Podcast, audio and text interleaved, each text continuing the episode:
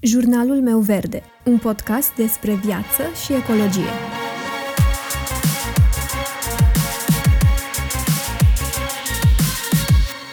Bună, eu sunt Alexandra și tu asculți Jurnalul meu verde, un podcast despre viață și ecologie. Acum câteva săptămâni am participat pe Clubhouse la o discuție despre calitatea aerului. În principiu, discuția se învârtea în jurul purificatoarelor de aer, iar lumea discuta acolo despre tipuri de purificatoare, care sunt cele mai eficiente modele de pe piață, despre experiența personală cu anumite purificatoare și așa mai departe.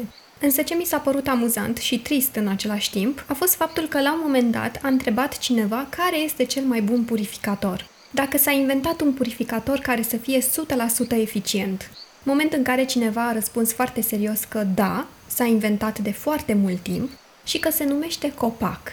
Ăsta a fost un moment care m-a pus pe gânduri. Mereu ne gândim ce să mai inventăm, ce să mai producem, dar de foarte puține ori ne gândim cum să avem grijă de lucrurile pe care le avem deja. Și se pare că este mult mai profitabil să producem purificatoare de aer artificiale decât să avem un plan de dezvoltare al orașului care să conțină mai mult spațiu verde. Asta deși sănătatea noastră este pusă în pericol. Este foarte trist că, în loc să luptăm cu toții împotriva poluării, și asta indiferent în ce industrie ne desfășurăm activitatea, și să eliminăm și să minimizăm pe cât posibil cauzele și sursele acesteia, noi alegem să inventăm. Inventăm creme împotriva efectelor poluării, inventăm picături de nas împotriva poluării, inventăm purificatoare de aer împotriva poluării și așa mai departe. Și ignorăm arderile ilegale de cauciucuri, de obiecte sau alte substanțe periculoase ignorăm emisiile periculoase ale fabricilor și mașinilor și nu facem ceva semnificativ la nivel global, la nivel de societate, nu facem ceva ca să schimbăm toate aceste lucruri. Și ne bucurăm că putem să facem business, că putem să vindem oamenilor lucruri de care nu au nevoie pentru a impresiona oameni pe care nu îi cunosc. Consumăm orice și oricât, indiferent de repercursiuni, indiferent de consecințele acestui consum irațional. Circula la un moment dat pe internet o poză amuzantă și tristă în același timp, cu un om care stă la umbra unui copac. Iar la un moment dat vine o altă persoană care taie copacul, construiește un acoperiș din lemnul acelui copac, iar omului care se bucura până atunci de umbra copacului îi cere taxă pentru a sta la umbra acoperișului nou construit. Așa de absurd este de fapt de multe ori în viața reală.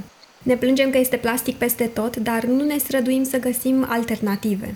Ne șochează violența dacă o vedem la știri sau în social media, însă cumpărăm haine de la branduri globale care își exploatează angajații și care își plătesc angajații din fabrici cu salarii sub minimul pe economie. Sau desfințăm parcuri și construim clădiri, iar apoi ne plângem de calitatea aerului. Dar nu suntem dispuși să protestăm împotriva unor astfel de abuzuri sau să fim voluntari într-o cauză care protejează natura, sau pur și simplu să ne facem timp să semnăm o petiție. Realitatea dură a zilelor noastre este că tăiem copacii, urmând ca apoi să cumpărăm purificatoare de aer. Acum nu zic că purificatoarele de aer sunt inutile.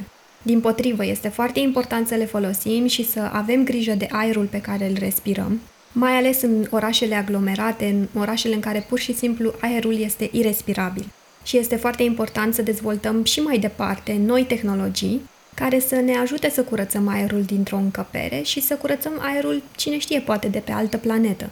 Ceea ce vreau să spun este că direcția în care mergem este cumva aiurea. Că în loc să deschizi geamul dimineața și să te bucuri de un ciripit de păsărele sau de aerul proaspăt de afară, trebuie să apeși un buton care să purifice aerul din încăpere pentru că aerul de afară este irrespirabil. Iar varianta ideală ar fi să avem un mix sănătos între suficientă vegetație în orașe și sisteme de purificare. Însă problema cu poluarea aerului este mult mai complexă decât atât. Am putea spune că, ei, și ce dacă e poluare? Asta e, ne putem feri să respirăm direct aerul de afară. Dacă mergem cu mașina, dacă mergem la cumpărături în mall, dacă stăm mai mult în casă sau la birou, iar în weekend putem să dăm o fugă undeva în afara orașului, să ne relaxăm și să respirăm aer curat. Oarecum pare că putem evita problema. Însă problema calității aerului nu este doar aceasta. Iar legat de acest aspect, în momentul în care mă documentam pe acest subiect, am găsit un articol foarte interesant pe site-ul Agenției Europene de Mediu. Iar acolo am găsit că poluarea aerului este în strânsă legătură cu schimbările climatice. Și am să vă citesc câteva paragrafe despre asta care mi s-au părut foarte interesante. Dioxidul de carbon ar putea fi cel mai puternic factor favorizant al încălzirii globale și al schimbărilor climatice, însă nu este singurul. Mulți alți compuși gazoși sau solizi, cunoscuți drept factori determinanți ai schimbărilor climatice, au o influență asupra cantității de energie solară, inclusiv căldură, reținută de pământ și asupra cantității reflectate înapoi în spațiu. Printre acești factori determinanți se numără principalii poluanți ai aerului, precum ozonul, metanul, particulele și oxidul de diazot. Particulele sunt un poluant complex. În funcție de compoziția lor, acestea pot avea un efect de răcire sau de încălzire asupra climei locale sau globale. De exemplu, carbonul negru, unul dintre componenții particulelor fine și rezultatul arderii incomplete a combustibililor, absorbe radiațiile solare și infraroșii din atmosferă și are astfel un efect de încălzire. Alte tipuri de particule care conțin compuși ai sulfului sau azotului au un efect opus. Aceștia tind să acționeze ca oglinzi minuscule care reflectă energia solară, conducând astfel la răcire. În termeni simpli, depinde de culoarea particulei. Particulele albe tind să reflecte razele soarelui, în timp ce particulele negre sau maronii tind să le absoarbă. Un fenomen similar apare la nivelul solului. Unele dintre particule se depun odată cu ploaia sau zăpada, sau pur și simplu aterizează pe suprafața pământului. Carbonul negru însă poate fi transportat la distanțe foarte mari de locul de origine și se poate depune pe stratul de zăpadă și de gheață. În ultimii ani, depunerile de carbon negru în regiunea arctică au înnegrit din ce în ce mai mult suprafața albă și au redus reflectivitatea acesteia, ceea ce înseamnă că planeta noastră reține mai multă căldură. Odată cu această căldură suplimentară, dimensiunea suprafeței albe se diminuează cu și mai mare rapiditate în regiunea arctică. Este interesant de menționat că numeroase procese legate de climă sunt controlate nu de componenții principali ai atmosferei noastre, ci de unele gaze care se găsesc doar în cantități foarte mici. Cel mai frecvent dintre aceste așa numite gaze reziduale, dioxidul de carbon, reprezintă doar 0,03% din aer. Însă orice variație a acestor cantități foarte mici are capacitatea de a ne afecta și modifica climatul. Gazele cu efect de seră și poluanții aerului provin din aceleași surse de emisii.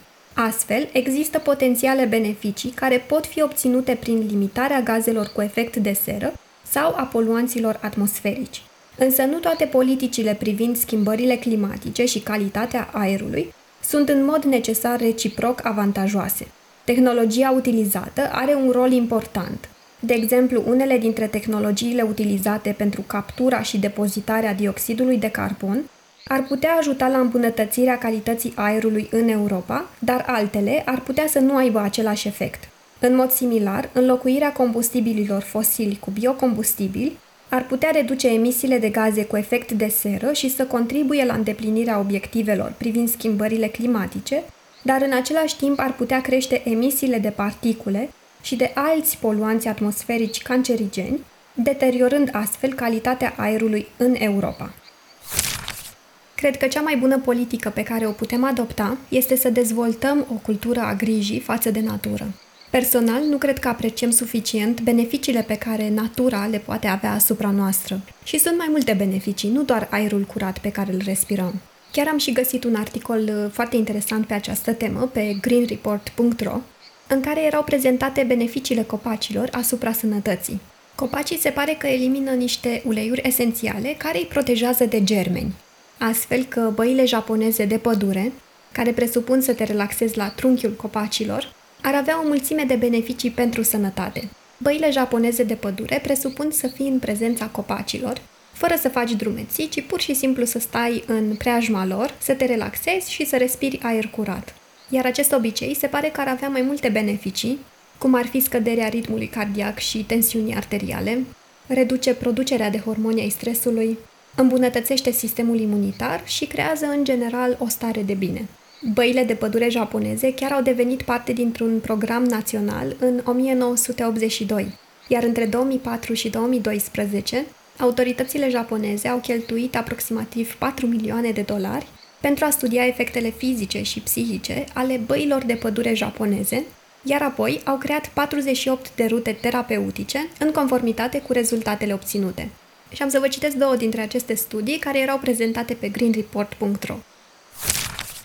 Unul dintre studii a măsurat activitatea celulelor Natural Killer, NK, ce aparțin sistemului imunitar înăscut, înainte și după petrecerea timpului în pădure. Aceste celule răspund rapid la celulele infectate și la tumori și previn cancerul.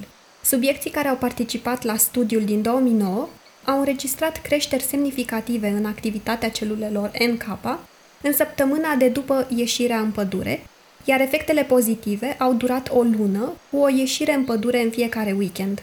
Un alt studiu a comparat analizele a 280 de subiecți după o zi petrecută în oraș și o zi din care 30 de minute constau într-o vizită în pădure.